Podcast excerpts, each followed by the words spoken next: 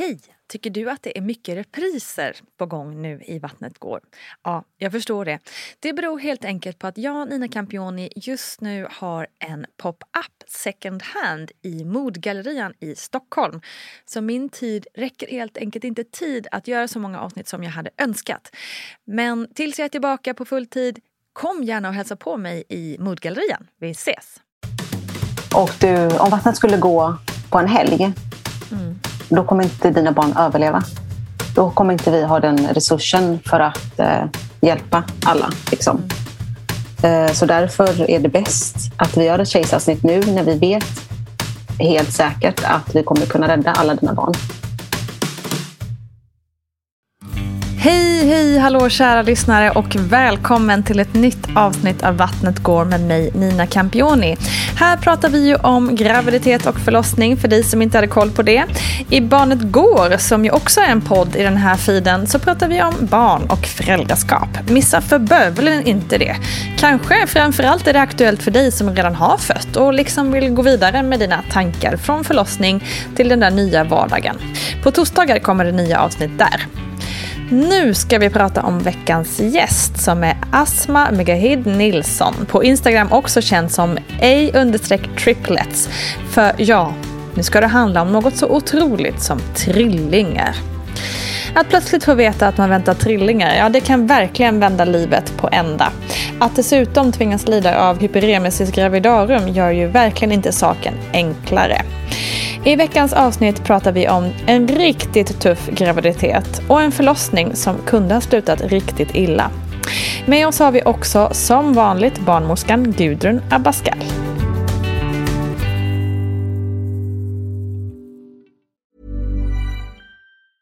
Hej, det är Ryan Reynolds och jag är här med Keith, co-star of my upcoming film If, only in theaters May 17th. Do you want to tell people the big news? All right, I'll do it. Sign up now and you'll get unlimited for $15 a month in six months of Paramount Plus Essential Plan on us. Mintmobile.com slash switch. Upfront payment of $45 equivalent to $15 per month. Unlimited over 40 gigabytes per month. Face lower speeds. Videos at 480p. Active Mint customers by 531.24 get six months of Paramount Plus Essential Plan. Auto renews after six months. Offer ends May 31st, 2024. Separate Paramount Plus registration required. Terms and conditions apply if rated PG.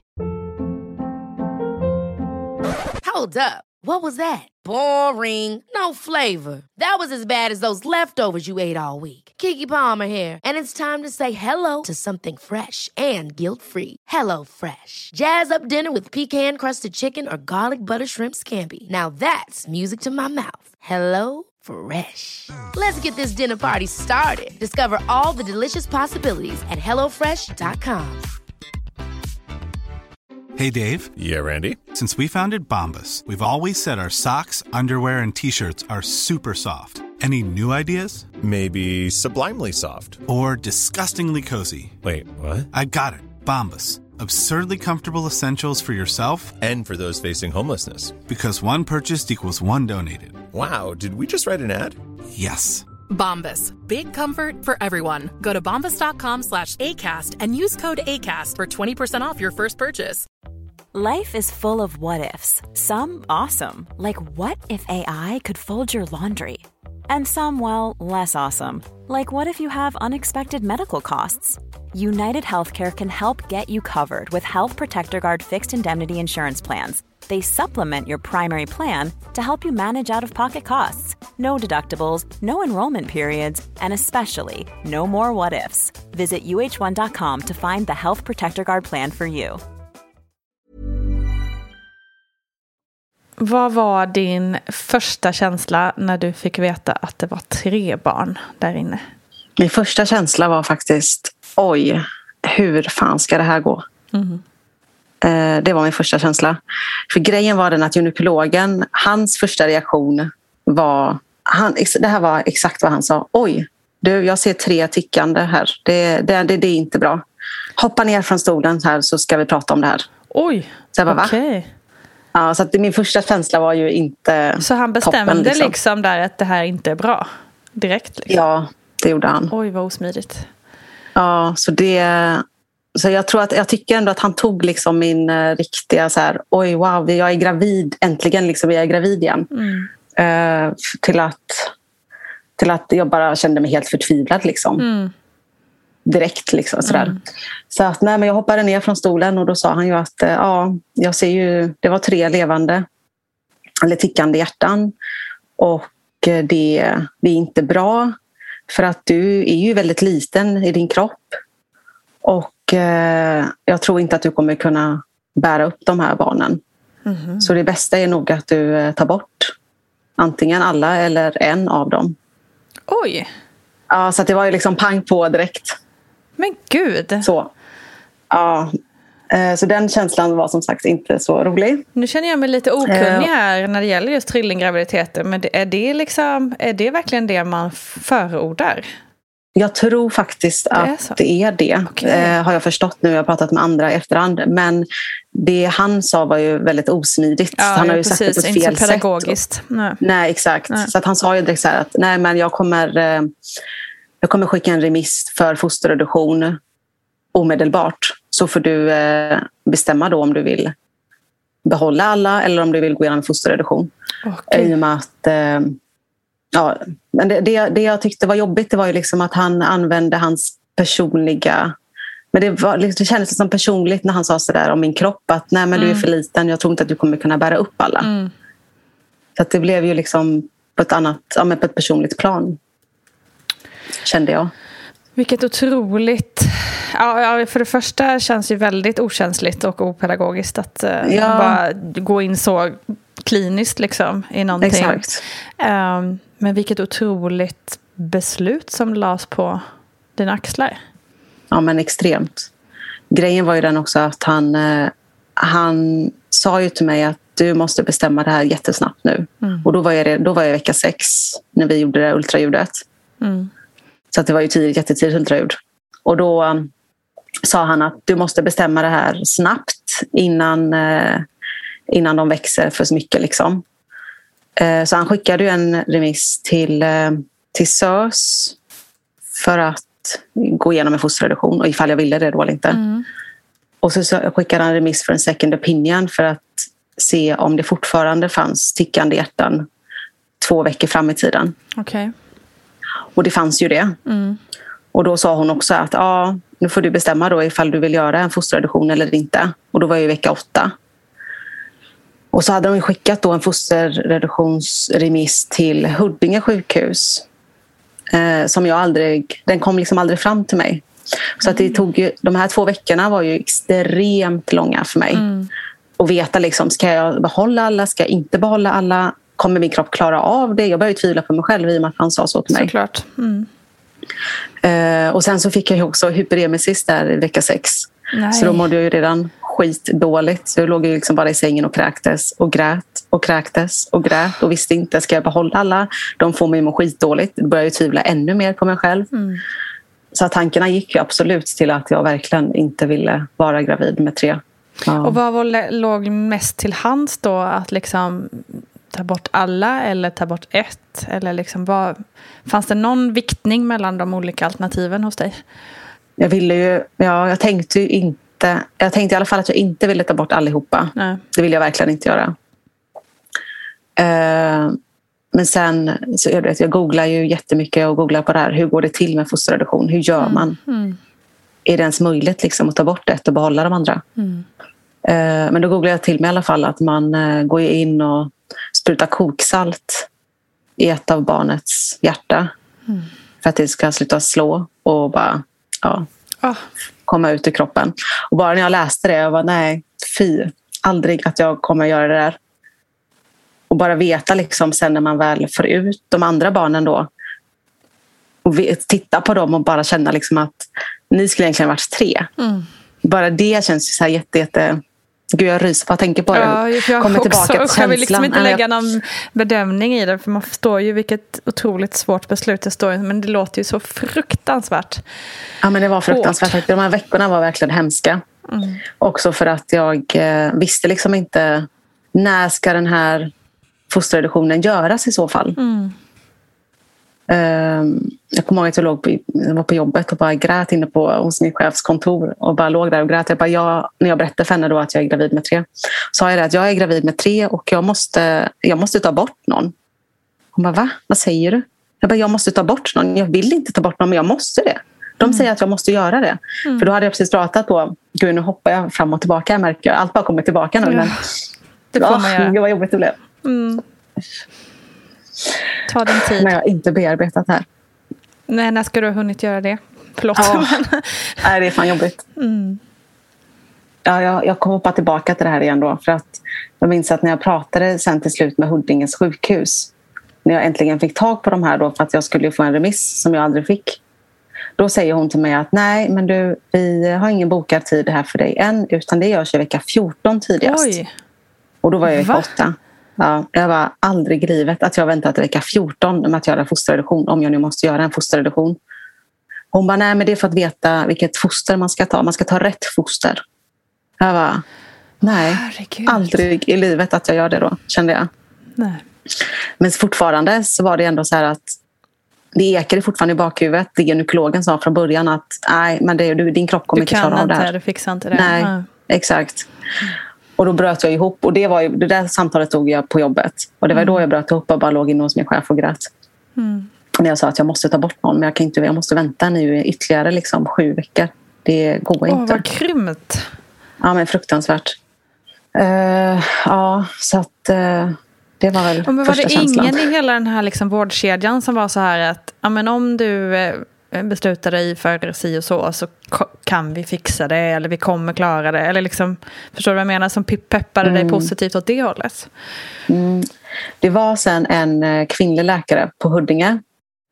Nej, Jag låg där inne för att jag hade som sagt hyperemesis. Mm. Eh, och det var ju nog i vecka nio som jag sökte vård för första gången.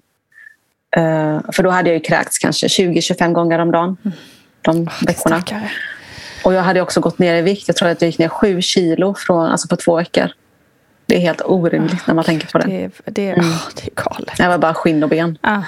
Och så Och ska så du ha tre Huddinge. barn i kroppen som ska Ja.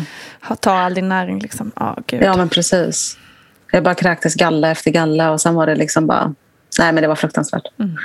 Så jag åkte i alla fall in, för jag kände nu, nej jag kan inte stå på mina ben, nu måste jag ha ju dropp. Så då åkte jag in och så träffade jag en läkare där. Och då pratade vi om min graviditet.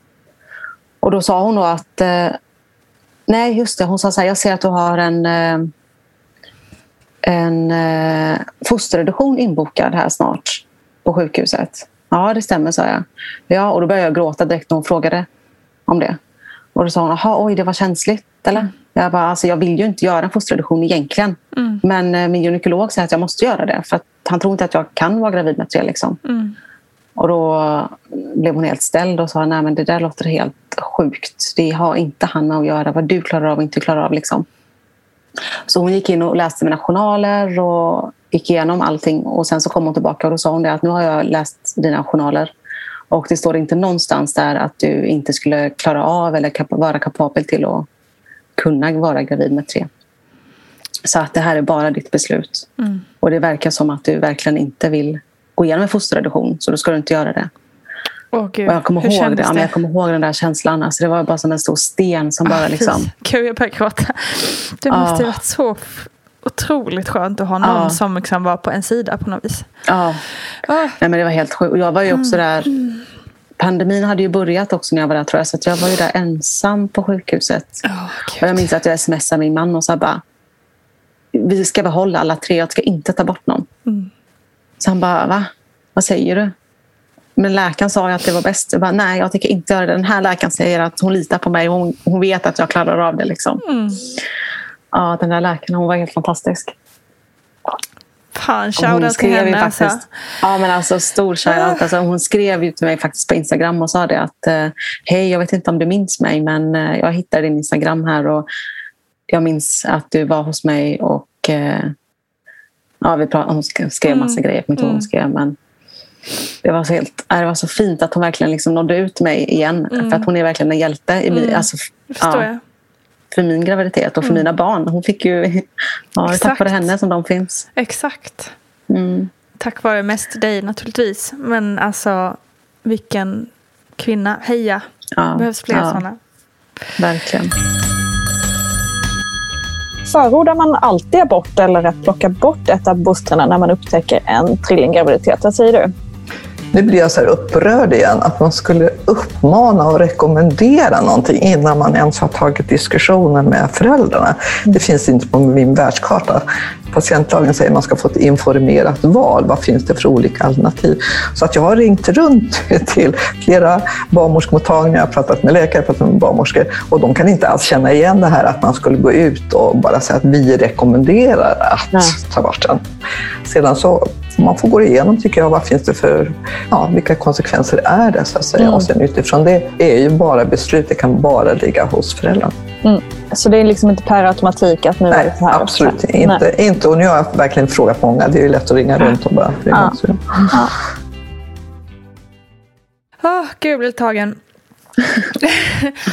wow, men vad, vad då, ja men precis, då blev beslutet Mm, då blev det Lätt typ? Eller, vi, alltså, ja. så. ja, men faktiskt. Det nu blev det. kör vi. När hon Mm. sa så, då kände jag bara ja, jag kan faktiskt det. Mm. Det är min kropp. Det är klart som, det är klart som fan jag bestämmer över min kropp. Mm. Alltså så. Och så blev jag också så här lite arg på mig själv. Bara, Men ja, det är klart. Liksom. Mm. Ja.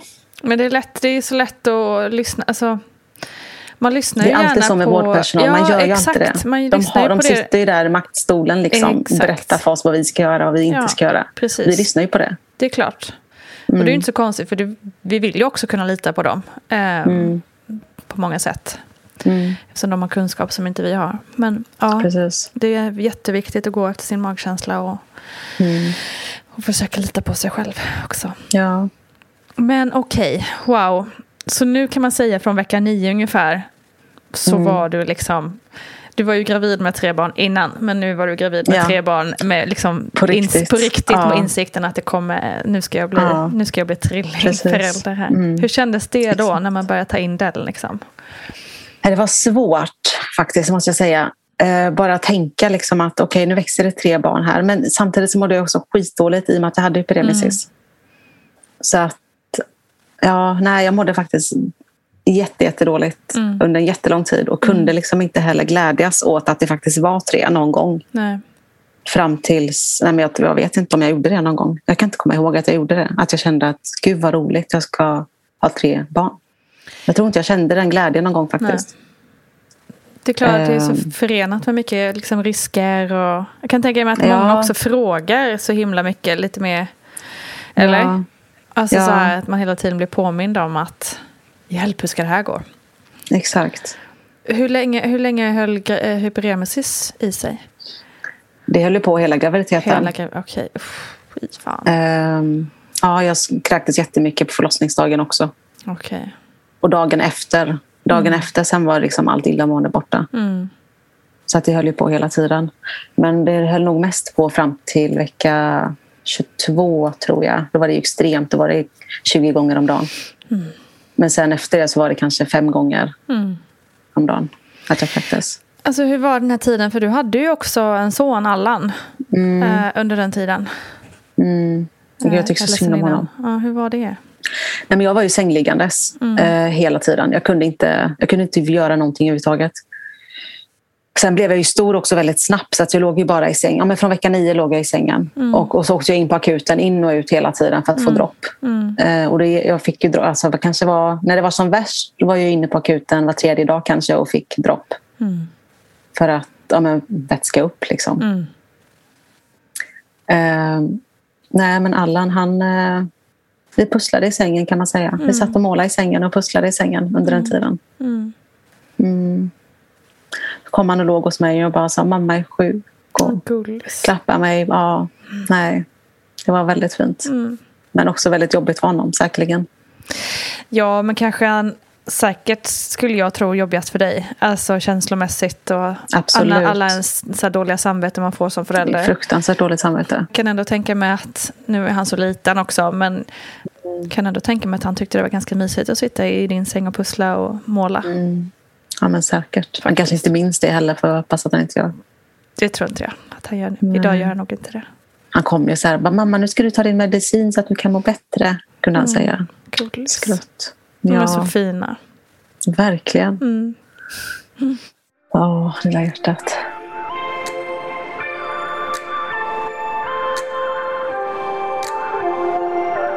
Men ska vi innan vi går vidare med eh, trillingarna, ska vi prata lite snabbt om Allan också? Mm. Hur planerat var det?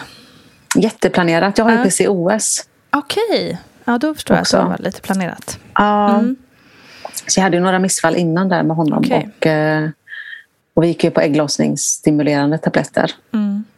Innan. Det var sista gången. Vi höll på med det i under ett års tid.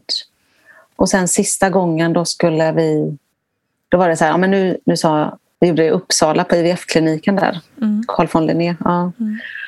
Och då kom jag ihåg att det var sommar där och då sa han att Nej, men nu kör vi sista gången med ägglossningstabletter. Om det funkar så funkar det. Annars får ni vänta till efter sommaren och får tar vi nya tag i höst och då får vi köra IVF då. Så jag bara okej, så då körde vi sista gången och så tog det. Eh, och så, ja, så blev han till där med dem. Där Hur var det då? Nej, det var helt sjukt. Det var en helt annan grej. Och det var så här, de har ju väntat första barnet. Ja. Man har väntat länge. Och, åh, gud. PCOS står ju då för polycystisk ovarialsyndrom. Så tjusigt är det så att jag förstår att jag- man ute förkortning. Det är ju knepigt att hålla på och säga det hela tiden. Men PCO det innebär att det är att man har många äggblåsor som sätter sig på äggstocken. Alltså inte färdiga ägg som lossnar utan själva äggblåsen. Äggblåsor som sätter sig där. På det viset kan det då blockera ägglossningen så att man inte får, får någon ägglossning. Men knappt jag kommer ihåg det, men det var, nej, men det var helt underbart. Det var en fin sommar kan vi säga, Mm. nygravid. Och, Mm. så, men jag fick ju Pyremesis med han också, Ja, men inte i den, ja, fast inte i den graden. Okej. Så det var inte lika starkt. Var det inte. Men Mm. Just det, jag, var, jag fick ju också en depression med honom dock. Jaha. Under min Under graviditet. Okej. Ja. Till en början så var det ju så här, wow, shit, jag är nygravid och så där, det var jättehärligt. Men sen så började jag jätte- jättemycket och Mm. blev helt...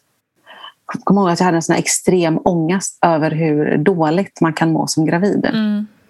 Det är ingenting man pratar om riktigt. Så här. In, inte vad jag visste i alla fall. Nej. När jag, så.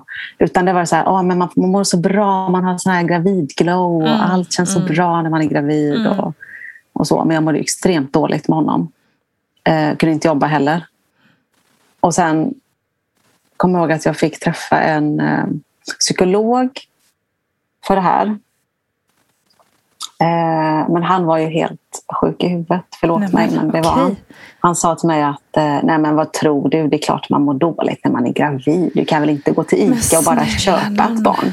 Nej, nej, nej. Man får, du, får, man, du kommer må bättre sen. Allt blir bra sen. Nej, men Typ. herregud.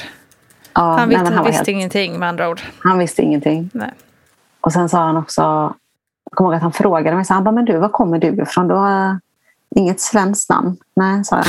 "Eh, jag har inte, nej, jag har ingen erfarenhet av sådana som du. Så Nej men vad? Va? Ja, jag bara, ursäkta. Då gick jag bara därifrån. Jag bara, nej men Ja, det här bra. är inte värt. Nej men herregud. Ja, därav min som sjuk i du. huvudet grej. Ja, han, var herregud. helt... Vadå du menar människor eller? Ja, men liksom. exakt. Vilken jävla idiot. Åh Ja. herregud. Men hur upplevde du den liksom, depressionen? Var, hur länge, alltså, Men jag låg i sängen bara hela tiden. Jag Ja. kunde inte känna någon glädje överhuvudtaget. Jag var bara, kunde inte känna att jag var glad över att vara gravid sen jag äntligen var gravid. Mm. Det var mest det att jag hade sånt extremt dåligt samvete över att vi hade kämpat så länge jag blev gravida och sen när jag väl blev det och då mådde jag skitdåligt. Mm. Det var ju det i början där när man Mm. liksom fick positivt på stickan och då var det såklart jättebra och jättekul. Mm. Men sen bara kom det krypande så här att nej men gud jag mår ju skitdåligt och Mm. jag, nej men fy jag vill inte ha det här i mig. Ja, det. det kändes liksom, de här rörelserna, det kändes så otäckt och Mm. kunde Nej. Sen fick jag också extrem sömn... Eller ja, precis. Jag kunde inte sova överhuvudtaget när jag var gravid med honom. Okej, ja, det gör ju och fick sömn, sömntabletter. Eh, Men eh, de hjälpte inte heller. Så jag kommer ihåg så här, vissa nätter jag liksom kunde ligga vaken efter att tagit en sömntablett. Det var som att min kropp somnade. Fast jag, låg, jag var helt klarvaken i huvudet. Och bara låg där och hade såna myrkrypningar i hela kroppen och kände bara hur dåligt jag mådde. Liksom. Och sen det här ständiga samvetet som ekade i huvudet. Bara, men du ska vara glad att du är gravid. Du har ju blivit gravid nu. Det finns folk som inte ens kan bli gravida. Var glad. Och jag bara mådde så jävla dåligt över att jag inte kunde vara glad över det. Usch, Låter som en var- jävligt tuff tid alltså. Ja, det var det faktiskt. Och det har jag nästan glömt bort. Men nu när vi pratar om det, då kommer det tillbaka. Mm. Så mycket krockande mm. känslor och tankar liksom. Ja. Och sen födde jag honom också tidigt. Okej. Okay. Han kom i vecka 35. Mm. Vattnet gick ju... Eller jag hade precis, just det som sagt, jag kunde inte sova. Nej. Så att jag, jag försökte alltid lyssna på så ljudböcker och poddar och sådär. Mm. Men då kommer jag ihåg i alla fall att just den natten så lyssnade jag på Född utan rädsla. Mm. Och så somnade jag in kanske ja, men typ tio minuter efter att jag började. Eh, och så somnade jag. Och sen så vaknade jag jättesnabbt därefter att jag somnade, typ tio, en kvart senare. Av att jag tror att jag har kissat på mig. Mm. Så jag bara, men gud, jag har kissat på mig nu också. Vad fan är det som händer? Så jag bara ställde mig upp och det bara sipprade vatten. Jag bara, men shit, nej, nu är det vattnet som har gått här. Mm. Är första tanken jag har då att okej, okay, nu måste jag kolla om det är klart eller inte. I och med att jag var i vecka 35. Så går jag till toaletten, sätter på en binda och så ser jag att nej, men nej det är inte klart. Och då ringer jag till förlossningen först innan jag väcker min man. Så ringer jag till förlossningen och säger så här, hej jag är vecka 35 och mitt eh, vatten har gått och det är inte klart. Vad ska jag göra? Och då sa hon, okej, okay, ja, packa en väska och kom så snart du kan. Mm. Okej. Okay. Så väcker jag min man och säger så här, du, eh, vi måste till förlossningen. Vattnet har gått och hon sa att jag ska åka in nu. Va? Säger han, skojar du? Nej, det är sant. Han var okej, okay, ja då kör vi. Ah. ja, nej, men då kör vi dit och så ska hon eh, köra sitt gen då och kolla mm. hur allt låter. Mm. Och Då sätter hon på den och så säger hon att nej men vad konstigt, jag hör faktiskt ingenting. Och då får jag panik och sen så här, när, när kände du honom senast? Och då bara, nej men du, det var nog några timmar sedan nu när jag tänker efter, säger jag. Ja, okej. Okay. Och så kommer det en annan barnmorska då och ska kolla. Och då säger hon, nej men du, den är inte ikopplad. Koppla in den först. Gud. Jag bara, men oh, skojar du med mig? inte okej. Okay. oh, herregud. ja, det var inte okej. Okay. Och då blev jag så glad, jätteglad sen när man äntligen hör då. Men sen ja. så kommer en läkare och tar mig i handen och säger så här. Du, jag är inte nöjd med din kurva. Det är någonting som inte stämmer. Mm. Eh, och så sa hon då att eh, det är någonting som inte stämmer så jag måste undersöka det och kolla. Mm. Och då ska hon se om jag är öppen eller liksom känna på barnet. Eller så här. Och då känner hon och då säger hon att Nej, men du är öppen sju centimeter. Oh, har du inga verkar? Uh. Så jag, nej, jag har inga verkar, ingenting. Nej, okej, okay. men du är ju... Ja, du kommer ju föda när som helst. Liksom. Uh. Det här kommer gå snabbt. Du kommer ju föda snart. Så då får min man gå och hämta en macka till mig för att jag ska behöva få lite energi. Mm. Så går han och sen så fortsätter det sippra vatten då när hon undersöker. Det kommer jättemycket vatten. Eh, och då kommer navelsträngen ut i hennes hand samtidigt som vattnet rinner ut. Wow. Så då hoppar hon upp på sängen, trycker in hela handen då för att det som man ser, såg på CTG var ju att eh, han låg på navelsträngen mm. med huvudet nere. Så navelsträngen var ju under honom. Mm. Och sen så låg han på navelsträngen så att han fick ju liksom ingen syre ja, tror jag. Just det, den klämdes ihop typ. Den klämdes åt. Mm. Ehm, så då hoppar hon upp på sängen och kör in hela handen i mig för att få upp huvudet från navelsträngen. Mm. Samtidigt som då hon håller ju hela navelsträngen, eller en del wow. av den i alla fall, i hennes hand. Så trycker hon på knappen och sen så börjar alla springa. Och min man är inte ens i rummet stackaren, så han, missar allt det här. Uh, så trycker hon på knappen och så springer alla med mig liggandes där och hon med handen i mig. Shit. Så hör jag min man springa bakom, bakom och säga bara, vad är det som händer? Vart ska ni? Och så säger läkaren till varandra bara, hon måste sövas nu. Han måste ut nu. Det finns inga hjärtslag nu. Nu, nu är det bråttom. Spring! Så alla bara springer till ja, något operationsrum. Mm. Uh, och min man springer bakom. Bara, Hallå, vad är det som händer? Vad är det som händer? Vart ska ni? Jag kan bara se en bild. Så här, liksom. Mm. kommer han springande med sin macka, stackaren, och bara hallå. Fruktansvärt. Uh, och sen, uh, Vad tänker du då? Vad hinner du tänka något? Alltså, jag, hinner, jag hinner tänka sjuka tankar faktiskt. Det första jag tänkte på vet jag var det här känns som Grey's Anatomy. Nej men så sjukt. ja, men det låter ju exakt så. ja.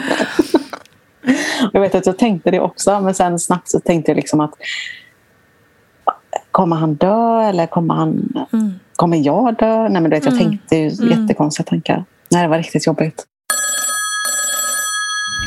Vad är navelsträngsprolaps? Ja, om vi översätter till svenska så kan vi säga att det är navelsträngsframfall. Och det innebär att, att navelsträngen vattnet går och så ramlar navelsträngen framför barnets huvud eller om det är stjärten som ligger först, det som kommer först i förlossningskanalen. Så när sedan, om då huvudet tränger ner i förlossningskanalen, då kommer navel, eh, navelsträngen i kläm. Och det är ett livshotande tillstånd för barnet, så att säga, för då har barnet inget syre om, om det blir tillklämt. Nej. Jag har aldrig hört talas om det här innan. Det känns inte som att det är mega vanligt då kanske? Eller? Nej, fast, fast det händer, det händer ja. av och till. Jag har varit med om det flera gånger. Så att ja. att, och då, oftast har det varit så då att barnets huvud har inte fixerat sig och så är, har kvinnan, modermunnen börjat öppna sig ganska mycket och så går vattnet och så trillar ja, ja, ja. Så det är därför som, man, eh, som i mitt fall, när mitt vatten gick och eh, mitt barn inte var fixerat, att jag liksom fick stanna kvar för lite bevakning. Precis. Ja, precis. Att man, okay. man kontrollerar alltid då att, eh, att inte någon, för man känner väldigt väl att navelsträngen ligger Jag har varit med om det flera gånger. Så att, och det är en väldigt dramatisk situation, men befinner man sig inne på, på kliniken och det här händer så har jag alltid, det har alltid gått bra. Ja. Man, man gör ett jätteakut kejsarsnitt. Mm. Mm. De är ofta är de, har de bra kondition, de här barnen, för att syresättningen inte var avstängd så länge, utan det är såna här mm. snabba. Och så. Mm. Jag måste nästan berätta en sak för våra lyssnare nu. För du, eh, hela tiden sitter du med handen som att du håller navelsträngen i handen. Har du märkt det? att det är som att du liksom, du fastnade i någon så här... Ja, men jag fastnade verkligen i det. Ja. Jag förstår det. Det är väldigt talande för hur otroligt dramatiskt och, eh, och mm. ja, traumatiskt det måste ha varit. Jag minns att jag skakade. Mm. Mina ben bara skakade. Och jag vet att jag frågade henne bara, varför skakar jag så mycket. Vad är det, så, alltså, vad är det som händer? Mm. Och bara det är helt normalt. Och jag minns att hon håller ju handen i mig och en annan hand på min mage och mm. försöker trösta mig. Liksom, och försöker lugna ner mig lite. Mm. Uh, och jag bara skakade och skakade och skakade. Hela kroppen bara skakade. Och sen så kom det som sagt läkare efter läkare efter läkare. Det kanske var typ tio stycken som bara sprang. Liksom. Mm. Och sen var, kom en sista och bara frågade är du allergisk mot någonting. Nej, sa jag. Och så fick jag en gasmask för att sövd. Direkt liksom. Mm. Uh, så det var det sista som hände där. Och sen så vaknade jag några timmar senare. Och hade ingen aning om, lever han? Vart är jag? Låg upp uppvaket ensam. Mm. Och då låg jag, satt, tror jag, Ja, läkaren som opererade mig var ju väldigt snabb med att komma liksom och sa det att säg nu till narkosläkaren här att du mår jättebra, att du är pigg så att du kan få komma snabbt iväg mm. till din son. Han mm. mår bra men han behöver dig. Liksom. Mm. Uh, oh, shit. Ja, det var så jävla jobbigt det här faktiskt för att jag var ju som sagt förlossningsrädd. Mm. Uh, oh Gud, jag har inte bearbetat min första förlossning heller. Nej. Ja, nej, jag var som sagt väldigt förlossningsrädd och var liksom, hade så skrivit mitt förlossningsbrev.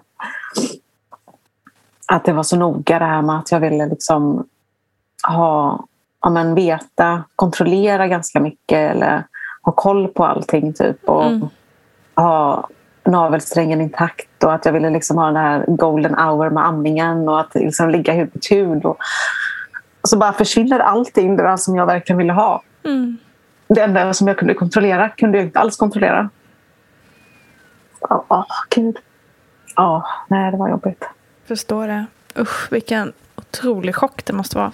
Ja, det var det verkligen. Jag hann ju vara, jag hann ju vara inne på, eller på förlossningen kanske en halvtimme tills han kom ut. Så att allt gick ju sjukt fort. Vilken otrolig tur att ni kom ja. in i tid.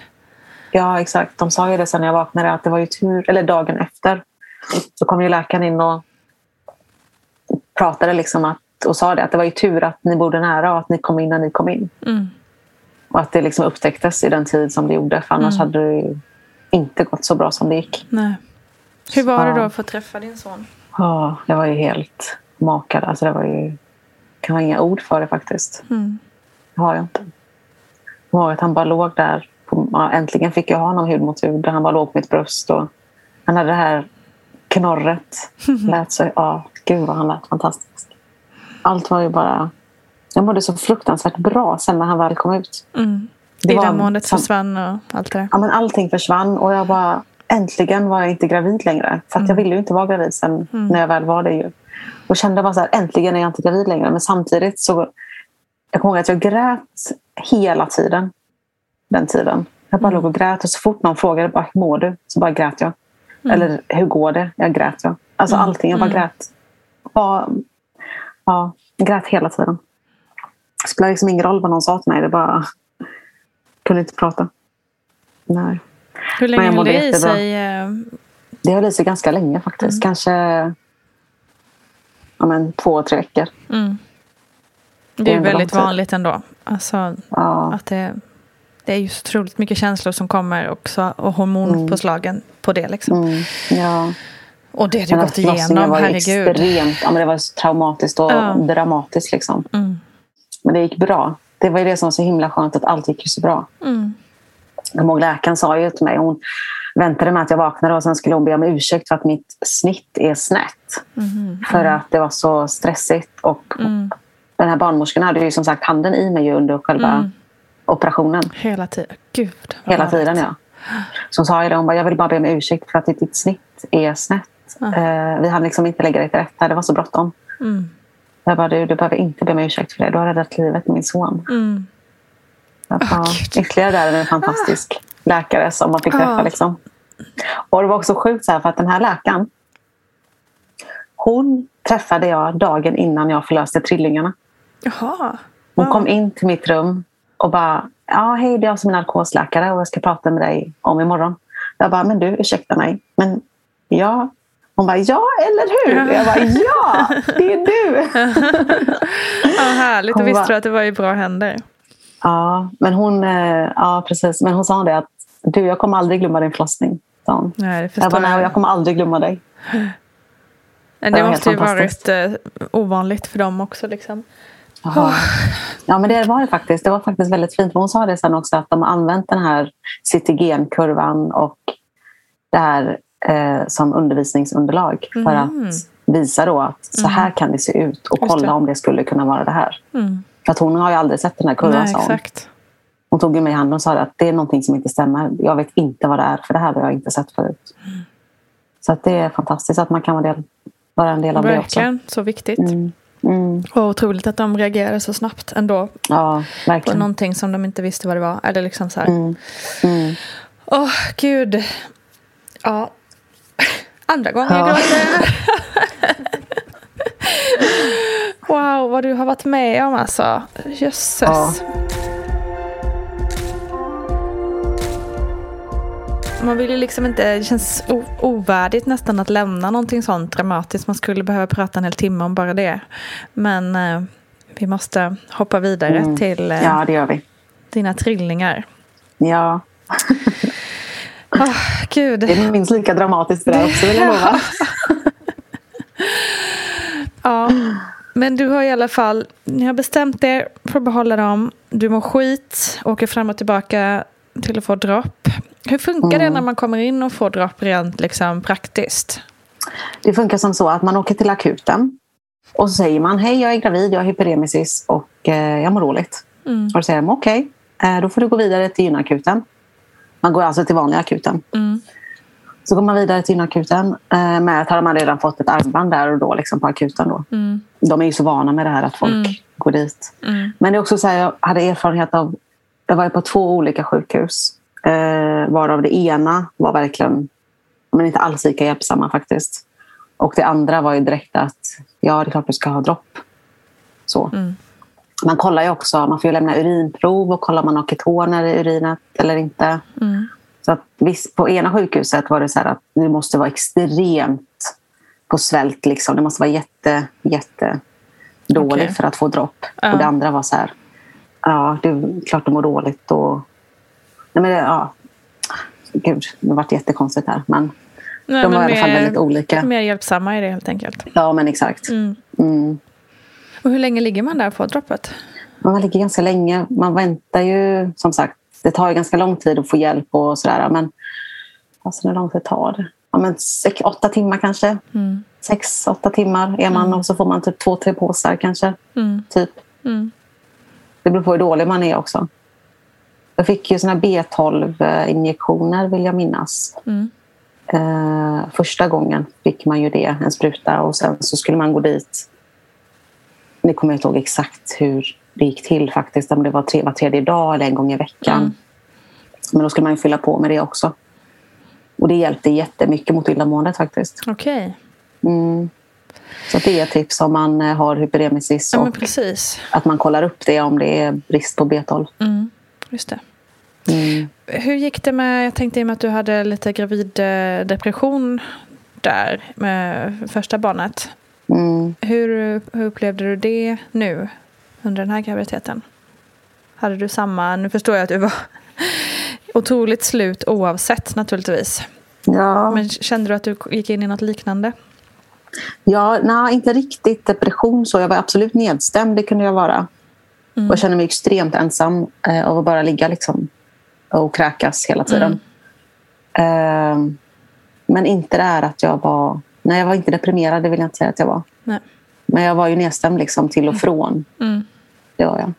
Men det var också för att alltså, man blir ju så totalt dränerad när man har hyperemesis. Alltså, man mår ju så jävla dåligt. Mm. Man orkar ju inte... Jag kunde knappt stå på mina ben. Liksom. Och sen Nej. ha det här samvetet mot Allan. Det var ju... Ja, fruktansvärt. Det blir, ja men det är ju det. Alltså varje gång jag hör det så blir jag sagt det här tusen gånger innan i podden att jag blir tokig på att det inte har forskats fram någonting som Ja. kan hjälpa. Ja. Alltså det är fan vansinne. Ja, men det är det. Det är det verkligen. Det är sjukt. Och det är ju så vanligt också ändå att ha det.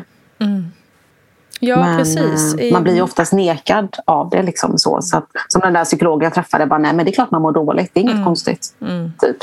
Fast nej, det är väl visst konstigt att kräkas. Liksom. Ja. Man är ju med i Hyperemesis Gravidum-gruppen på Facebook och de är ju helt fantastiska. Mm. Men där vet jag att jag frågade första gången bara, när ska man åka in och få hjälp? Nu har jag kräkts 25 gånger. När är det dags? De bara, Mm. när du ens funderar på att du ska åka in, då, har du liksom, då ska du redan vara där för länge sedan. Mm. Det. Och så, så var det ju mycket. Liksom, att man bara, nej men gud, nu måste jag åka. Fast man orkar ju inte det heller. Nej, och sen så är vi kvinnor också ganska så här... Äh. Ja, men vi vill ju Exakt. helst be om, be om ursäkt innan vi frågar om Precis. lov att få vård. Liksom. Mm. Mm. Så det var ett väldigt bra råd. Så fort man Ja. känner att, eh, att man behöver så ska man åka. Ja, när man ens tänkt tanken, liksom, då är det redan för sent. Då ska man redan varit där. Ja, just det. Så. Ja. Bra. Bra att vi klargör Mm. det.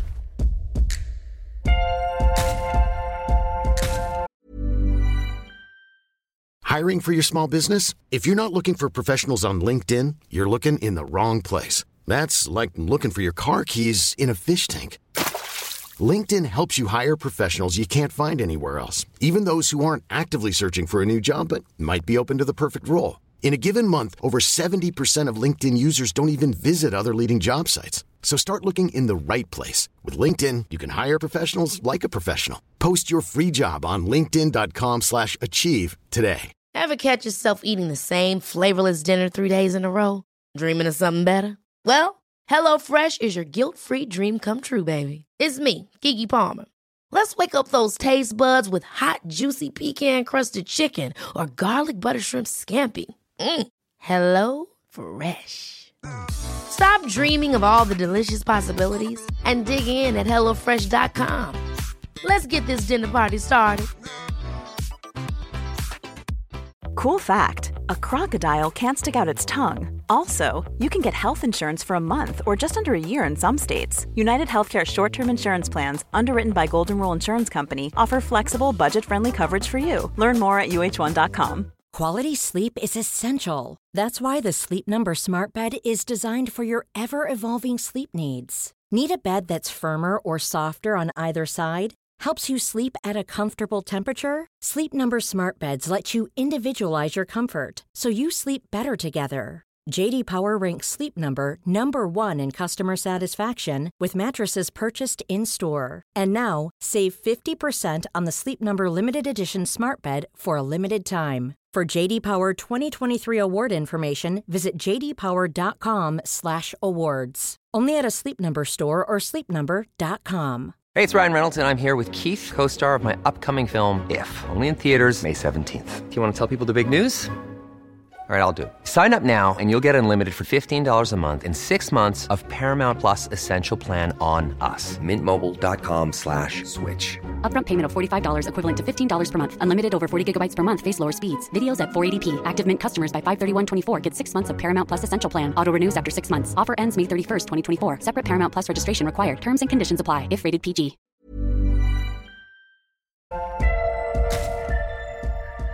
Nu är du liksom gravid då med tre barn. Hur, känner, hur mår du? Ja, nu mår du ju illa. Det, vet vi nu. Jag mår illa. Men hur, hur går det i kroppen? Och det här med, som du pratade om innan, att du var eh, ganska liten och då Mm. skulle få plats med så många barn och sådär. Hur, hur var det Mm. rent liksom kroppsligt med det? Jag blev som sagt stor ganska snabbt. Och tung. Eh, men jag var ju också sängliggandes. Så, att jag hade, ja, så jag mådde väl inte så dåligt av det egentligen. Av att jag låg. Nej, du var liksom inte uppe och jobbade och liksom rörde, Nej, exakt. runt. Liksom. Nej. Nej, det kunde jag ju inte. Nej. Minsta lilla lukt eller alltså minsta lilla ansträngning kräktes jag ju bara. Mm. Jag fick foglossning vet jag, kommer jag ihåg. Eh, och hade ont. Hade ganska ont överlag i kroppen. Hade jag. Mm. Men jag började öppna mig från vecka 23. Så då blev det ju nästan strikt liggläge. Just det. Ja. Fick man göra mm, väldigt många fler undersökningar och kontroller och så? Eller Ja. om man jämför med din första graviditet? Ja, det får man ju. Mm. Först var det ju på grund av det här med fosterreduktionen så då var det ju ganska många ultraljud och det där först. Och sen var det ju eh, sen var det ganska lugnt fram till vecka 16. Kom ihåg att vi gjorde ett ultraljud och sen vecka 18 gjorde vi ett ultraljud. Ehm, och sen var det nog varannan vecka efter det, Mm. tror jag. Mm. Och sen var jag på ultraljud vecka 23 och då såg man ju att jag hade öppnat mig. Just det. Mm. Och lägger man upp en plan redan då liksom för hur resten ska gå till så att säga? Ja, men grejen var den att när, jag blev, eh, när de upptäckte att jag var öppen, då var jag öppen två centimeter tror jag. Mm. Ja, jag var öppen två centimeter vecka 23. Eh, På ett rutinultraljud. Och då blev jag ju eh, körd med ambulans från det sjukhuset till ett annat sjukhus. Okej. Till eh, Solna. Mm. Att det är där man i så fall förlöser extremt tidigt. Foster. Mm. Så då blev jag inlagd där. Och då kom det, kom ihåg att det kom läkare som sa det att du kanske kommer föda ikväll. Mm. Att du är uppe nu och ja, det kanske är dags liksom redan nu. Mm. Hur kändes det då? Nej, men det var fruktansvärt också. Jag kommer ihåg att någon sa det. Det här var också så här, då var det pandemin var igång och min man var i bilen utanför och väntade. Då när, jag, när de upptäckte att jag var uppe två centimeter innan jag fick åka ambulans. Mm. Och då ringde jag honom och sa att jag kunde liksom knappt säga någonting för jag bara grät. Men jag sa att du, vi, jag kanske, vi kanske måste föda idag. Jag är öppen två centimeter och de vet inte om det här kommer liksom, om det kommer gå snabbt eller inte. Och de vet ingenting. Så nu måste jag åka till, sjuk eller till eh, ambulansen kommer och hämta mig nu så jag ska åka till Solna. Mm. Och du får inte följa med för att det är corona. Och jag får inte prata med dig. Du får inte, liksom, jag får inte, du får inte ens komma hit. Jag var helt förtvivlad när vi pratade om det också. Mm. Eh, Men då, då sa jag till läkaren att min man är utanför men han måste ju komma. Jag kan inte bara åka till annat sjukhus utan att säga någonting till honom. Liksom. Det här går ju inte. Då fick han ju komma eh, till dörren så att jag fick ju prata genom dörren. Okej. Och då sa Ah, jag det. så att, overkligt. eh, Ja men det är helt sjukt. Faktiskt. Eh, och det här var ju så länge sedan. Det var ett helt år sedan men det är fortfarande likadant nu också. Mm. Också helt sjukt. Mm. Men eh, nej, så att han fick åka hem stackaren och hade liksom inte heller någon aning om om han skulle bli förälder nu igen. Eller Mm, inte. Exakt. Ja. Tänk den där bilresan för han också. Fy fasiken. Sagt hej då till en förtvivlad fru som Ja. bär på tvillingar och ingen aning om hon ska Ja. föda på ett annat sjukhus. Nej, och han ska bara åka hem och fortsätta med sitt liv liksom. Ja, men exakt. Så Herregud. sjukt. Ja. Ja. Nej, så vi fick i alla fall åka till sjukhuset där och så fick, det, fick jag träffa en läkare och då sa hon att ring din man nu så att han får vara med på högtalare i alla fall Mm. och höra. Liksom. Mm.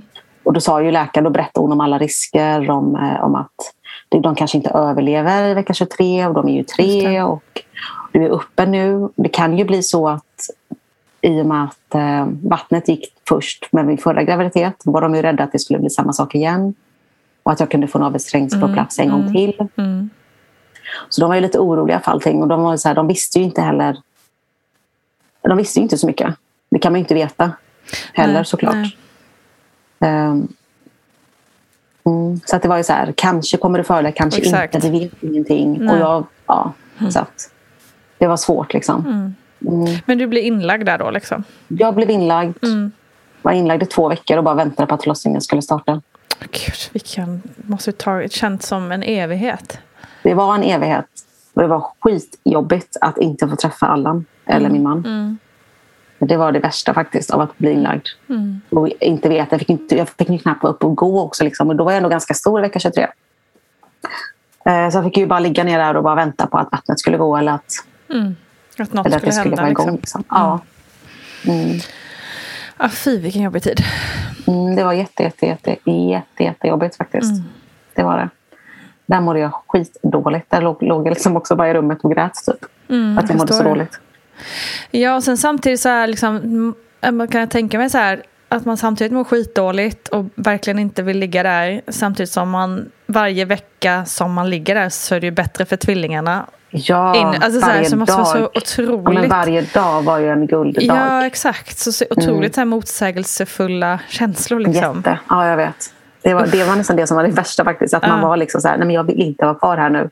Samtidigt som, nej men jag måste ju vara kvar här för att annars kommer kanske inte mina barn överleva ju. Nej, exakt. Det var ju precis det jag gjorde förresten. Jag gick ju faktiskt, jag fick ju nog sen på sjukhuset. Det var så. Och då sa jag till läkarna att nej men jag klarar inte av att vara kvar här. Jag måste gå härifrån. Jag Mm. mår skitdåligt av att vara här. Och då sa ju hon det att nej, men det är en jättestor risk om du lämnar sjukhuset så kan det ju bli så att dina barn inte överlever. Om du inte hinner till sjukhuset i tid. Mm. Men jag tog den risken, konstigt nog. Ganska korkat egentligen kanske, jag vet inte. Ja, men man kan ju, ja, man kan ju förstå, alltså man förstår ju den till hundra procent. Att Ja. man bara så här inte klarar. Kan man det då? har- Kan man verkligen förstå det? Ja, men när man har ett barn hemma också som väntar på en. Och Ja. det är klart man kan förstå det. Men jag Ja, förstår att du det. också, eh, liksom i efterhand tänker jag också såklart. Så. Ja, Det låter ganska korkat. För grejen, det värsta var ju faktiskt att läkaren eh, på ett ultraljud då såg ju hon att eh, eh, vad var det, nummer ett? ett två, tre. Ja, nummer ett då, Minna som låg längst ner. Att hon låg ju väldigt långt ner. Eh, och de andra var ju liksom tryckte på henne lite. Så att jag fortsatte ju öppnas lite sakta, sakta, sakta, sakta. Och ibland så... Och då var de ju rädda att vattnet skulle gå och att hon skulle åka ut först. I och med att hon är så liten ju såklart. Det var ju liksom bara vecka, vad var det? vecka 23, vecka 24 någonting där. Och det var, då var de ju rädda för det såklart. Men då så, när jag väl fick nog där, då sa jag till läkaren att nej men nu, vill jag, nu kan inte jag vara kvar. Nu måste jag åka hem. Jag mår skitdåligt att vara här och jag vet att jag mår mycket bättre hemma. Och mår jag psykiskt bra, då kanske liksom min kropp också mår lite bättre. Då blir det inte lika stressad av att få igång Exakt. allting. Liksom, kände jag. Eller jag trodde det i alla fall. Och då skrev hon en lapp. Då, nej, då sa hon så här att ja, men, eh, då går du hem på egen risk. Och om vattnet skulle gå, då måste du, det första du gör, ta en plastpåse. Var, var beredd mellan benen med plastpåsen här nu. Om barnet kommer, lägg barnet i plastpåsen och skynda dig till sjukhuset. Wow. Och jag bara varit helt tagen av det hon sa. Jag bara, kan du inte skriva ner det på en lapp så att jag inte glömmer det du sa? hon bara, okej. Då skrev hon det liksom att punkt så här bara. Ett, vattnet går.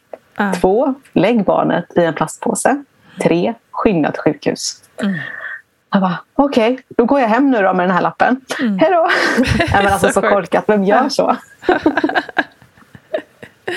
Nej, men det är så korkat. men eh, ja, jag gjorde det i alla fall. Och det visade sig ändå vara ganska bra beslut ändå. För att jag födde ju sen i vecka 30. Att Så det blev var ju så. många veckor Ja, senare. visst. Och du kände, Ändå. att det, kände du dig lättad när du kom hem sen? Jätte. Ja, men jag var så glad. Jag kunde liksom känna, då kunde jag känna glädje. Faktiskt. Dels för att jag fick vara med Allan hela tiden. Och sen bara vara hemma liksom, i min egen miljö. Inte gå runt där i sjukhusrocken och bara vänta på att vattnet skulle gå. När det kände ändå min kropp att nej, men vattnet kommer inte gå nu. Jag kan ju liksom vara hemma och bara ligga och vänta där istället. Så att, ja, det kändes bra. Gud vad skönt. Mm, jätteskönt. Så då gick det ändå några veckor till då, hemma? Mm, Utan, utan att någonting direkt hände? Mm. Vad hände sen då? Jag fick åka in till Solna och träffa den här läkaren en gång i veckan för att göra ett ultraljud. Mm. För att se om eh, jag hade öppnat mig mer eller inte. Mm. Och sen... Eh, ja, men det fick jag göra en gång i veckan då. Och så fick jag åka hem och bara ligga där och då sa hon att du får bara ligga hemma. Liksom. Du får inte Mm. göra någonting annat. Bara ligg ner. Det enda jag fick göra var ju att gå till toaletten och Mm. sängen. Typ.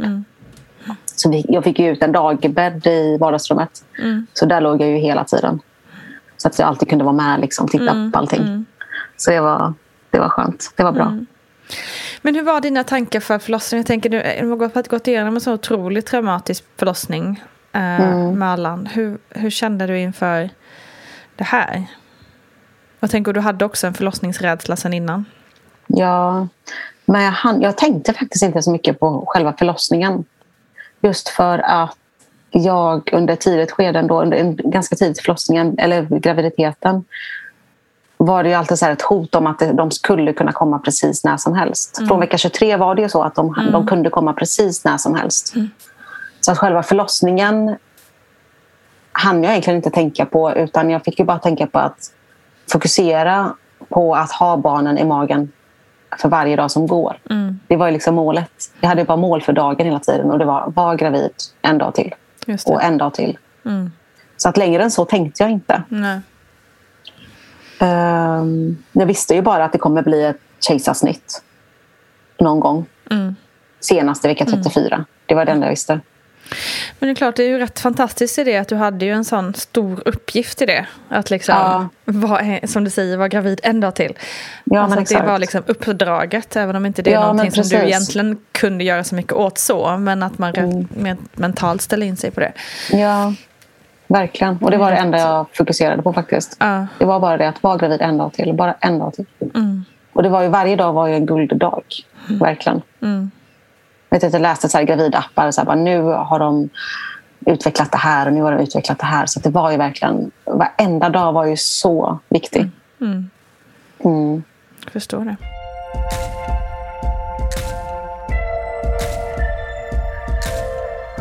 Så vecka 30, vad hände då? Mm. Vecka 29, då gör jag det här ultraljudet på Solna. Mm. Och då ser hon att du måste bli inlagd akut nu. Okej, För nu ligger navelsträngen under mina. Så. exakt likadant. Då hade den på något jäkla vänster kommit ner under henne. Mm. Så på ett ultraljud, nej just det, vecka 28 var det här, ett ultraljud. Då var navelsträngen under mina och så ligger hon med rumpan och trycker på. Och då säger läkaren att eh, nu behöver du bli inlagd för att det här ser inte bra ut. Eh, om vattnet går nu då kommer hon åka ner direkt. Men då kände jag, nej, jag tror faktiskt att jag kan vara gravid lite till. Ja, sa hon, okej, men eh, det är nog bäst att du faktiskt eh, blir inlagd nu. Om det skulle gå nu så är det ju inte bra. Mm. Och jag bara kände så här magkänslan, bara, nej men jag vet att jag kan vara gravid lite till. Hon bara, okej då åker du hem på egen risk. Ja, sa jag. Då så gjorde jag det. Och sen ytterligare en vecka gick då till vecka 29 och då ser man på ultraljudet att navelsträngen är fortfarande längst ner.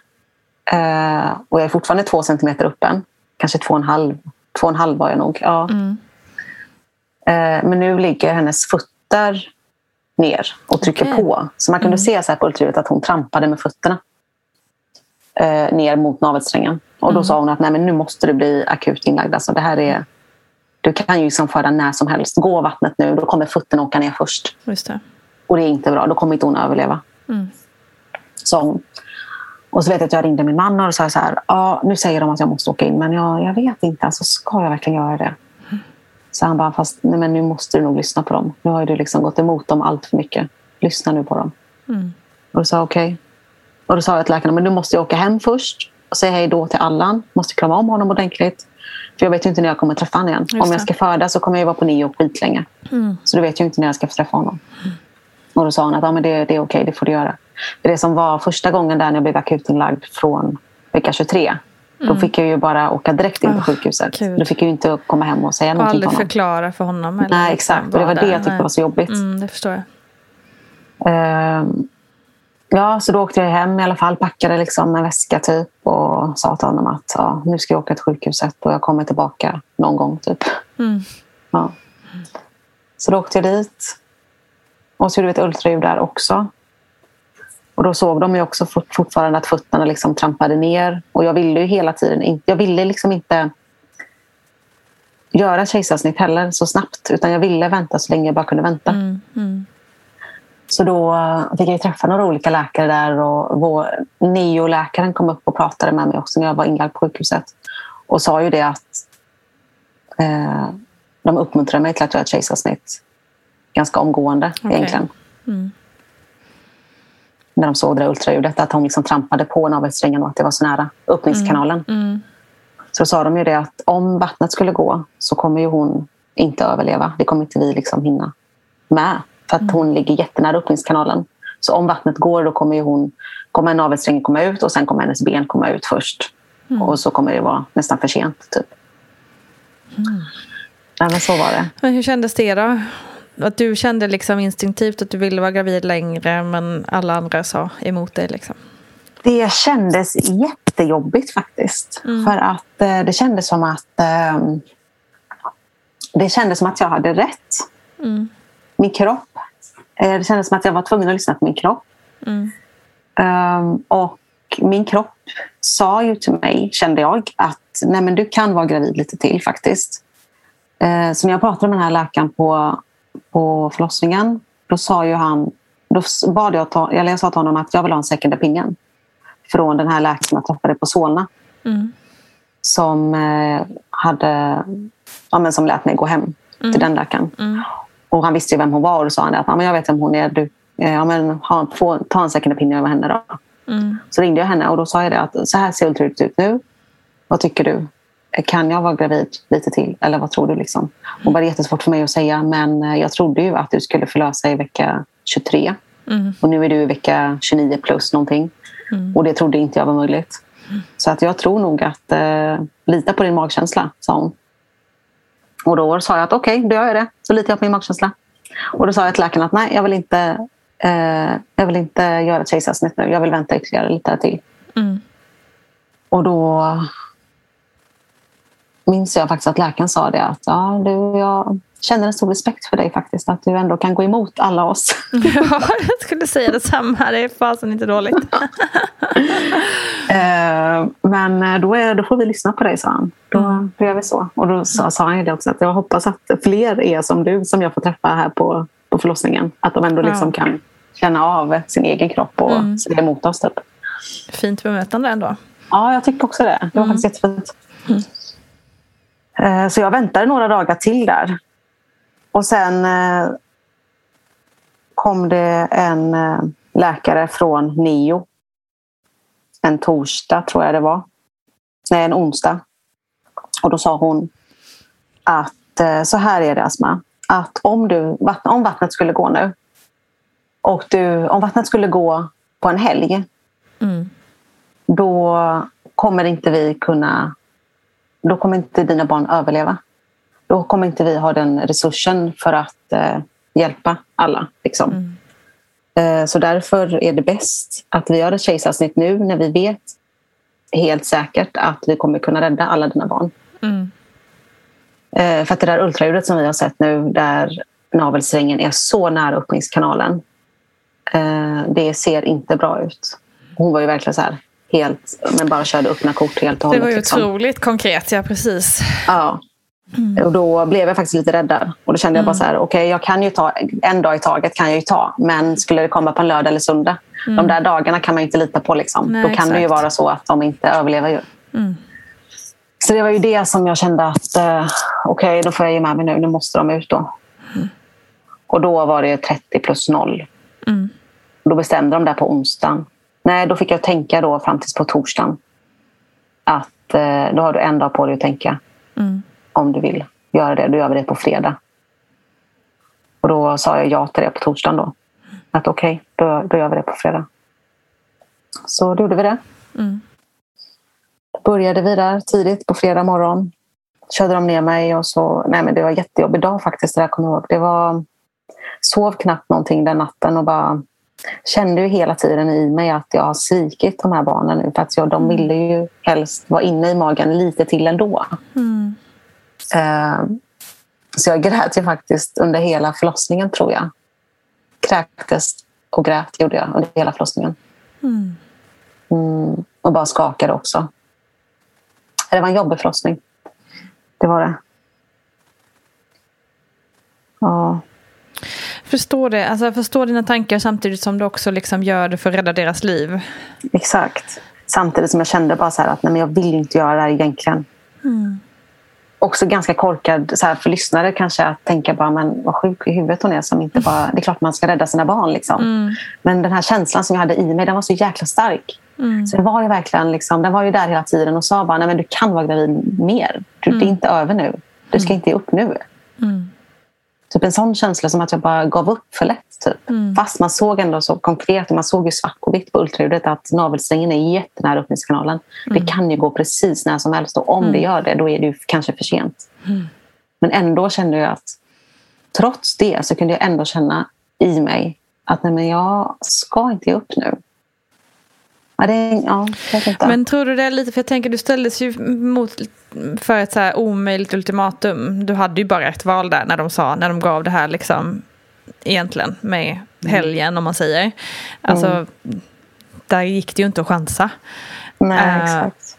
Och, och du i hela det här liksom har inte fått ta så mycket beslut själv för hur någonting ska vara. Alltså Mm. jag tänker att just det här med att ha det kan ju verkligen bli så starkt att man inte själv får bestämma över sin Mm. egen kropp och, och hur man ska föda sina barn. Eller, alltså det kan ju bli så överväldigande också då att man känner att Ja, man inte har att man har svikit Ja. sin egen Så kropp. var det säkert egen- faktiskt. Nu när jag tänker så. på det. För att det var ju ändå under väldigt lång tid där.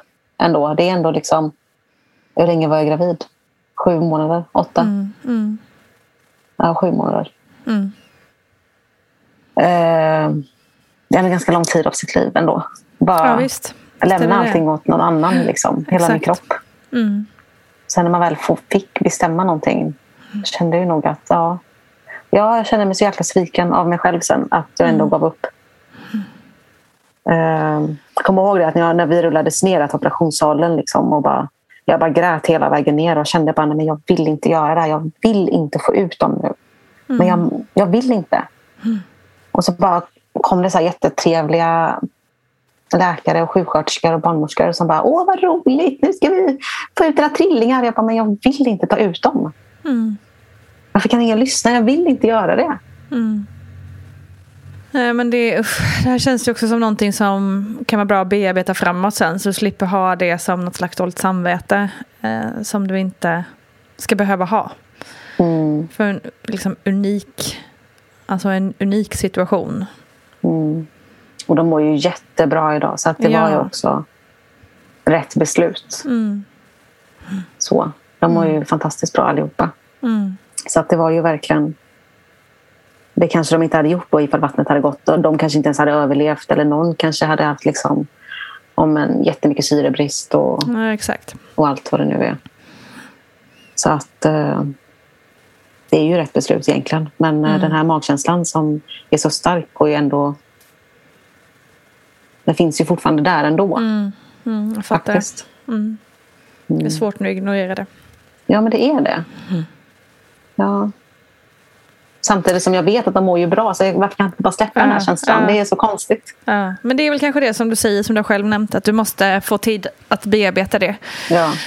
Och prata om det och liksom analysera den Mm. känslan. Så kanske du Mm. kan släppa det sen. Ja.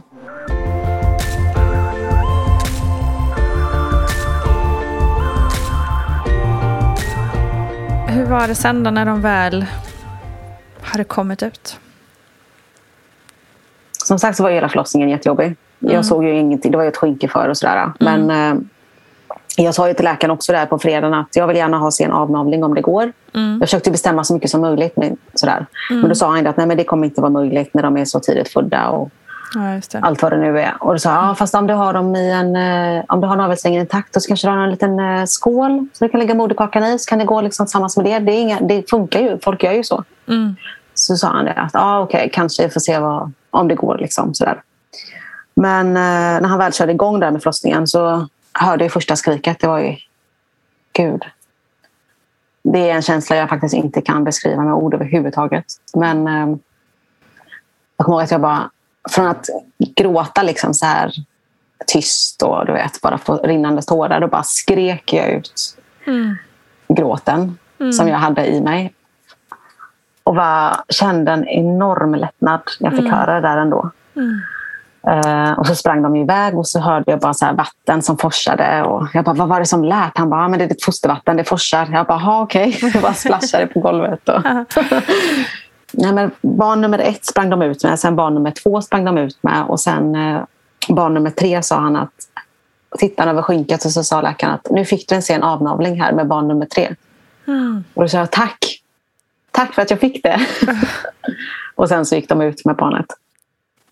Eh, och min man stackaren, han gick ju fram, fram och tillbaka. Gud vad jag tycker synd om honom för att han har varit med om så himla mycket också. Eh, men han sprang ju fram och tillbaka till barnsalen tror jag det heter. Mm. Eller vårdsalen. Det är en sal bredvid för, eh, kejsarsnittsrummet då. Som de, där barnen är. Så springer han förbi, eller han springer mellan mig och dem för att säga då att okej, Minna mår bra, Minou mår bra, eller typ Mm. sådär. Mm. Bara hålla mig informerad liksom hela Mm. tiden. Och sen så åkte ju barnen till Nio. Och sen åkte jag till uppvaket. Och där fick jag ligga. Hade ingen aning om någonting. Och Det var fruktansvärt. Gud, jag tycker synd om alla som hamnar där som inte har sina barn med sig. Mm. Ja, det, Det, är ju verkligen hemskt. en hemsk tid alltså. Mm. Och sen, jag var ju först eh, på schemat då, så att jag var ju för, ensam där i uppvaket. Och sen kommer det ju folk rullandes in Mm. efter ju, Mm. med sina barn. Så jag bara låg där och tittade på dem. Jag bara, men herregud, lever mina barn? Mår de bra? Hur går det för dem på Neo? Vad är det som händer? Men Martin, då, min man, han eh, skickade så mycket bilder. Lite bilder lite då och då för att jag kunde Mm. liksom vara med och titta och sådär. Men gud, det var inte en kul tid alltså. Det var fruktansvärt. Jag minns att jag så här försökte vicka på tårna hela tiden för att liksom Just för att vakna. komma igång. Ja. Ja, för att komma igång Mm. tidigare. Men det Mm. gick ju inte. Och en sån här sjuk känsla var bara liksom helt bortdomnad och bara försöka. Mm. Fast det inte går. Ja, men sen, jag kommer inte ihåg hur länge jag låg där. Var det kanske tre timmar? Kan det ha varit? Ja. Och sen fick jag rullas ner till Neo. Och fick se dem liggandes i sina olika kuvöser. Mm. Hur var det? sjukt. Var det. det var helt sjukt. Men det var också... Det var också väldigt märkligt faktiskt. För att jag mådde ju jävligt dåligt. Mm. Eh, kräktes när jag väl var där. Och läkarna där bara, oj, du det är inte bra att du kräks här på Neo. Eh, du får okej. nog åka tillbaka nu. Jag bara, men vänta, mina barn. så att det var ju så här jättekonstigt också. Ja. Eh, men eh, ja. Nej, den där känslan, det, det, är för, det är för stort faktiskt för att kunna prata om Mm. nu känner jag ändå. Mm. Mm. Jag kan liksom inte komma tillbaka till den nu. Jag vet inte, ja. Nej, det är för mycket känslor som jag inte kan... Oh, Gud. Jag fattar ja. det. Herregud. Det är svårt att prata om känner jag. Ja, jag förstår det. Jag förstår det. Gick det att ta Mm. in att man hade liksom tre barn? Nej, det gjorde Nej. inte det. Det är det jag menar. Det är för stort. Det är för, Ja. det är för övermäktigt. Ja. Eh, och i och med att jag också hade den här känslan om att nej, jag vill inte få ut dem. Så när jag väl såg dem, det var, är de mina? Mm. Är de inte kvar här nu? Mm. Men jag har fortfarande en stor mage. De ska ju vara här. Liksom. Ehm, så det var svårt att ta in att de ens var mina och att de var ute ur min kropp. Mm. Och sen när jag fick åka tillbaka då fick jag ju ligga på BB. Och de på Neo. Just det. Och så fick jag ju ligga där tills jag mådde bra. Eller bättre för att kunna åka ner och träffa dem. Så jag kommer inte ihåg exakt men jag tror att det tog ganska många timmar tills jag fick se dem sen igen. Mm. Och sen så fick jag ju gå och lägga mig på BB. Och de fick ju vara där över natten. Mm. Så att man var ju aldrig med dem hela tiden Nej. heller. Och de första dagarna var det jätte, jättekonstigt. Alltså så märklig. Så märkliga tider faktiskt att man bara liksom man bara lämnade dem. Man bara lämnade dem där. Så gick man bara till BB. Och så gick man tillbaka. Det var liksom ja, men det är så övermäktigt faktiskt. Det är jättekonstigt. Faktiskt. Det är Ja, men det där har jag tänkt på mycket. Liksom, att man, Ja. Det måste vara så konstigt. Det måste gå emot all ens instinkt. Liksom, att bara, jaha, godnatt då. då Ja. Vi ses imorgon. Liksom. Ja. Ja. Eh, Så det är konstigt. så konstigt. Mm. Det är jättekonstigt. Men de låg ju där i sina olika kubaser också så man kan ju inte göra någonting heller. Man Nej. kan bara sitta och titta på dem liksom, eller Ja. ha en hand på dem och sådär. Mm. Men det är att bara lämna dem där. Mm. Så små liksom. Och... Ja. Hur länge fick ni stanna där sen då? På Neo. Mm. På Neo var det 50 dagar. Mm. Det är lång tid alltså. Det är lång tid. Samtidigt som det kändes som ingen tid. Faktiskt. Det kändes som en oändlighet men också som, som en vecka. Mm. Det, det hände liksom saker hela tiden. Allt gick i ett hela tiden. Mm. Det enda jag gjorde var ju liksom att... Nej jag satt ju bara där hud mot hud och pumpa. Pumpa liksom Mm. hela tiden. Bara pumpa, Mm. pumpa, pumpa, pumpa. Mm. Eller försöka få ut råmjölk. Det var det enda jag gjorde Mm. på Neo. Mm. Det är också så märkliga, det är så konstigt på Neo för att det liksom känns som att man är som ett vakuum hela tiden. Man är ju bara där i sin sjukhusrock och alla ser likadana ut i sina sjukhusrockar. Mm. Föräldrar, alltså vårdpersonal, alltså allt bara ser likadant ut. Och så är det bara de här fyra väggarna och så är man där med, med maskiner som piper och personal som springer eller ja, pumpar som låter. Ja, Mm. det är liksom bara ljud och ja, det är konstigt. Allt är bara konstigt. Mm. Och så är det, det tar ju bara emot också att lämna Neo eller ens att gå ut på promenad. Eller liksom förstår bara, jag. man är ju bara där och så ser Mm. man ju bara sina barn hela tiden. Liksom. Ja, det är, det är konstigt. Jag tror liksom att man kan inte föreställa sig hur det är på Neo om man inte har varit där. För det är så Nej. speciellt. Mm. Hur var det att få komma hem sen då? Det var jätteläskigt. Det läskigaste var ju faktiskt att lämna personalen och förlita sig på att man kunde klara av barnen själv Mm. utan massa proffsig personal runt Mm. omkring sig. Mm. Eller maskiner för den delen. Det. Som hela tiden kunde se att de andades, att de liksom, deras hjärtslag gick. Alltså att allt var Mm. som det skulle. Liksom. Så det var ju skitläskigt. Och jag kommer ihåg de här sista dagarna på Neo. Då tog man ju bort maskinerna. Mm. För att man skulle liksom förbereda sig mentalt Mm. på allt det där. Men det var ju fruktansvärt. att bara förlita sig på att de kan andas själva. Mm. Mm. Nej. Nej, men det var jättejobbigt. Det var också så här, man vill ju bara hem samtidigt som man Jag vill förstår. ha hem personalen då. Exakt. Men, exakt. Jo, för det är såklart, man får ju allt det man Mm. behöver på Neo eh, gånger tusen. Liksom. Mm. Just så. Mm. Men allt gick ju oftast bra på ner. Det var ju en gång eh, som eh, Noah fick ett eh, andningsuppehåll. Mm. Så att de fick slå på larm där då så att det kom massa läkare. Mm. Och jag var ju som sagt, alltså jag satt ju med barnen typ hela tiden. Det var det enda jag gjorde. Hud mot hud hela, hela, hela tiden. Mm. Men just den gången, då var jag på personalrummet och åt frukost. Och då så går larmet, som det ibland gör då. Så tänkte jag inte mer på det. Så det var ju bara vardag för mig att man hör larm. Mm, Liksom. mm, Man reagerar mm. inte ens längre. Mm. I början gör man ju det, man får hjärtklappningar och tänker bara, Ja, gud vad är det som händer? Liksom. Men det var ju bara vardag. Liksom. Man hör ju att okej, larmet går. Tänker inte mer på det. Mm. Sen så kommer ju en uh, sjuksköterska till mig och säger att du, de slår larm på ditt barn, du måste nog skynda dig. Hjälp.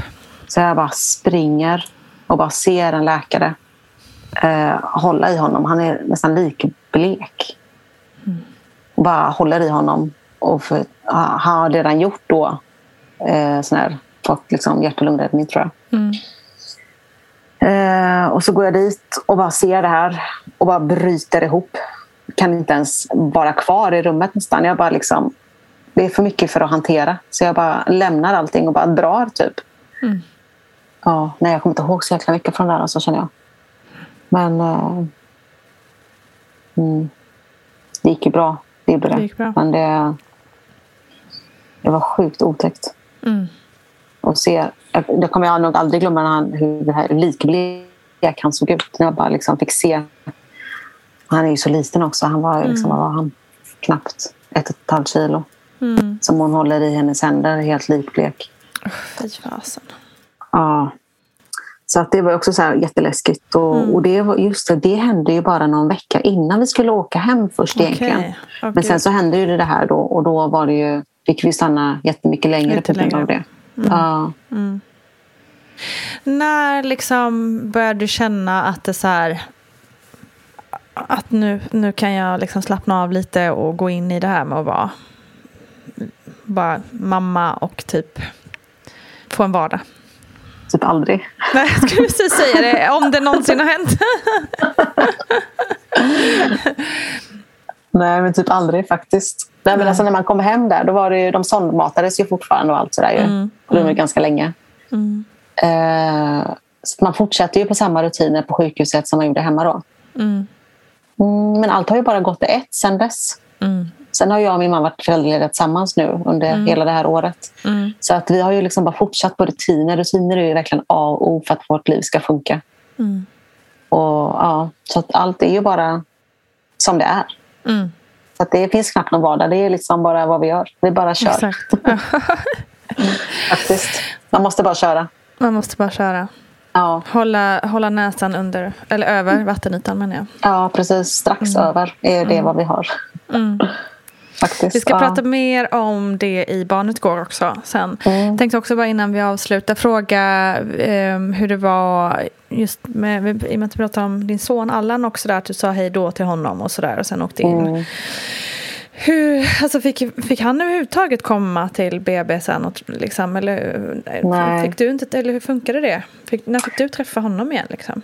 Det var när jag kom hem. Nej, var- förresten. Jag hade ju lite permis då, som man säger på neo. Ja. Mm. Och, men då var det så här att läkarna sa ju att nu måste du lämna neo. Mm. Man såg ju många föräldrar som liksom gick och kom och så där hela tiden. Mm. Eh, Men jag, kunde, jag hade så svårt för att göra det. För att bara Mm. liksom lämna dem alla tre. Det kändes som att jag bara svek dem något så enormt om jag gjorde det. Mm. Samtidigt som jag också kände att jag svek Allan för att jag inte var där också. Mm. Så att, eh, mm, det var skittufft att liksom handskas Mm. Med det också. Men eh, jag gjorde det sen en natt. Jag lämnade dem en hel natt och sov Mm. hemma med Allan. Och det var ju typ det bästa jag hade gjort. Alltså det Mm. kände jag bara, varför har jag inte gjort det här tidigare? Gud vad skönt. Jag fick sån ny energi också på bara liksom att lämna allt, alla, allt ljud från Neo. Mm. Och alla de här anspänningarna man har där hela tiden, att liksom gå på helspänn. Att kommer någonting hända nu? Kommer, Mm. kommer de leva en dag till? Kommer de inte leva en dag till? Att bara släppa allt det där och bara leka lite. Bara vara. Mm. Ja, det var jätte, jätteskönt. Så då fick jag lite smak för det såklart. Så då bara, nej men nu, nu drar jag. Hej då. Precis. Se till när de ska hämta så kommer jag. Ja, typ. Ja, det måste ju vara Så- fantastiskt att träffa honom. Ja, men det var ju så jäkla skönt. Fantastiskt skönt verkligen. Ja. Mm. Så att, eh, sen kom ju han också ibland till Neo, men inte in till Neo utan kunde vara där så att vi kunde äta glass tillsammans eller Just det. leka lite på lekplatsen där vid sjukhuset. Och, så. Mm. Och det var också jätte, jätteskönt. Mm. Men det var också jobbigt för honom att hela tiden säga hej och hej då. Det är klart. Det var lite det som jag drog ut på också i där i början. Att jag inte ville, att jag tänkte att det kunde bli jobbigt för honom om man ska ses och sen bara, nej fast nu ska mamma åka igen. Mm.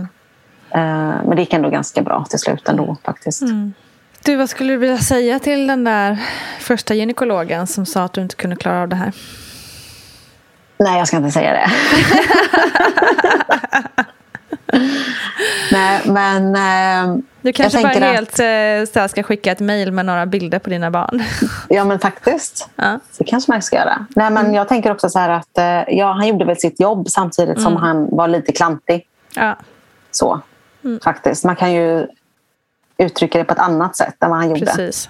Det Ja men göra. visst, verkligen. Man förstår ju att Jag han har sina att riktlinjer och läkare det man ska gå måste- efter. Ja, men jag tror Ja. ändå att de måste liksom berätta om alla risker. Men Absolut. kanske inte säga att din kropp är för liten, du kommer inte klara av det. Eller Nej, liksom. Jag tror att han sa så här att du kommer nog inte ens gå över vecka 26. Han Mm. var väldigt liksom, specifik och sa det också, att vecka 26 kommer du inte kunna gå över. Mm.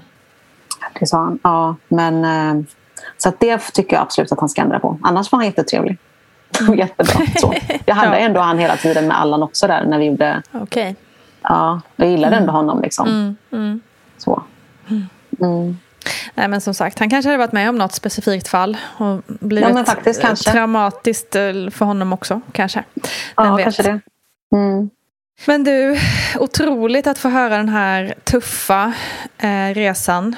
Men eh, fantastiskt att det ändå har gått så bra. Jättebra. Ja. Mm.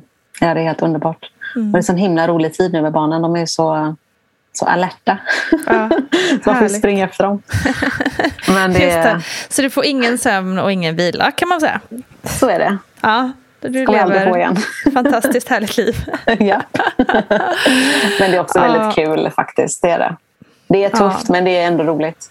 Det är tur att det är det är det. Det är också så kul du... att alla är så lika ålder med dem. Det skiljer ju bara Exakt. två, ett, två år. Två år. Fatta vilket underbart liv de kommer ha tillsammans. Så mm. kul. Men verkligen. Mm. Så himla kul. Ja, ni mm. är hjältar båda två. Eh, som Tack. Vi gör vad vi måste. Ja, precis. Så är det ju. Man gör ju. Så är det ju. Ja. Men ändå. En annan som sitter här med två barn och gnäller ibland. Får lite perspektiv ändå. Ja, nu är Martin lite med alla fyra stackarn. Men det, det går bra. Ja, som sagt, ni får, ju in, ni får ju in rutiner och då går det oftast. Ja, men exakt. Det är ju det. Man mm. måste ju. Mm. Mm. Tack så hemskt mycket för att du ville berätta i Vattnet ja, men Tack för att jag fick vara med. Jättekul. Tusen, tusen tack Asma Megahed Nilsson för denna otroliga berättelse. Gud, jag är helt matt. Vilken krigare du är alltså. Missa nu inte också kommande Barnet Går där vi kommer prata om livet med trillingar med Asma lite längre fram. Tusen, tusen tack också till dig som lyssnat. Du är också en hjältinna i min bok. Glöm inte mammagruppen på Facebook och Insta. Vi ses där. Stor kram. Hej, hej.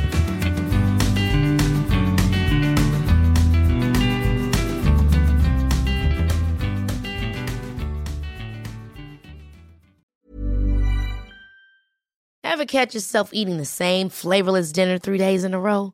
Dreaming of something better? Well, HelloFresh is your guilt-free dream come true, baby. It's me, Gigi Palmer.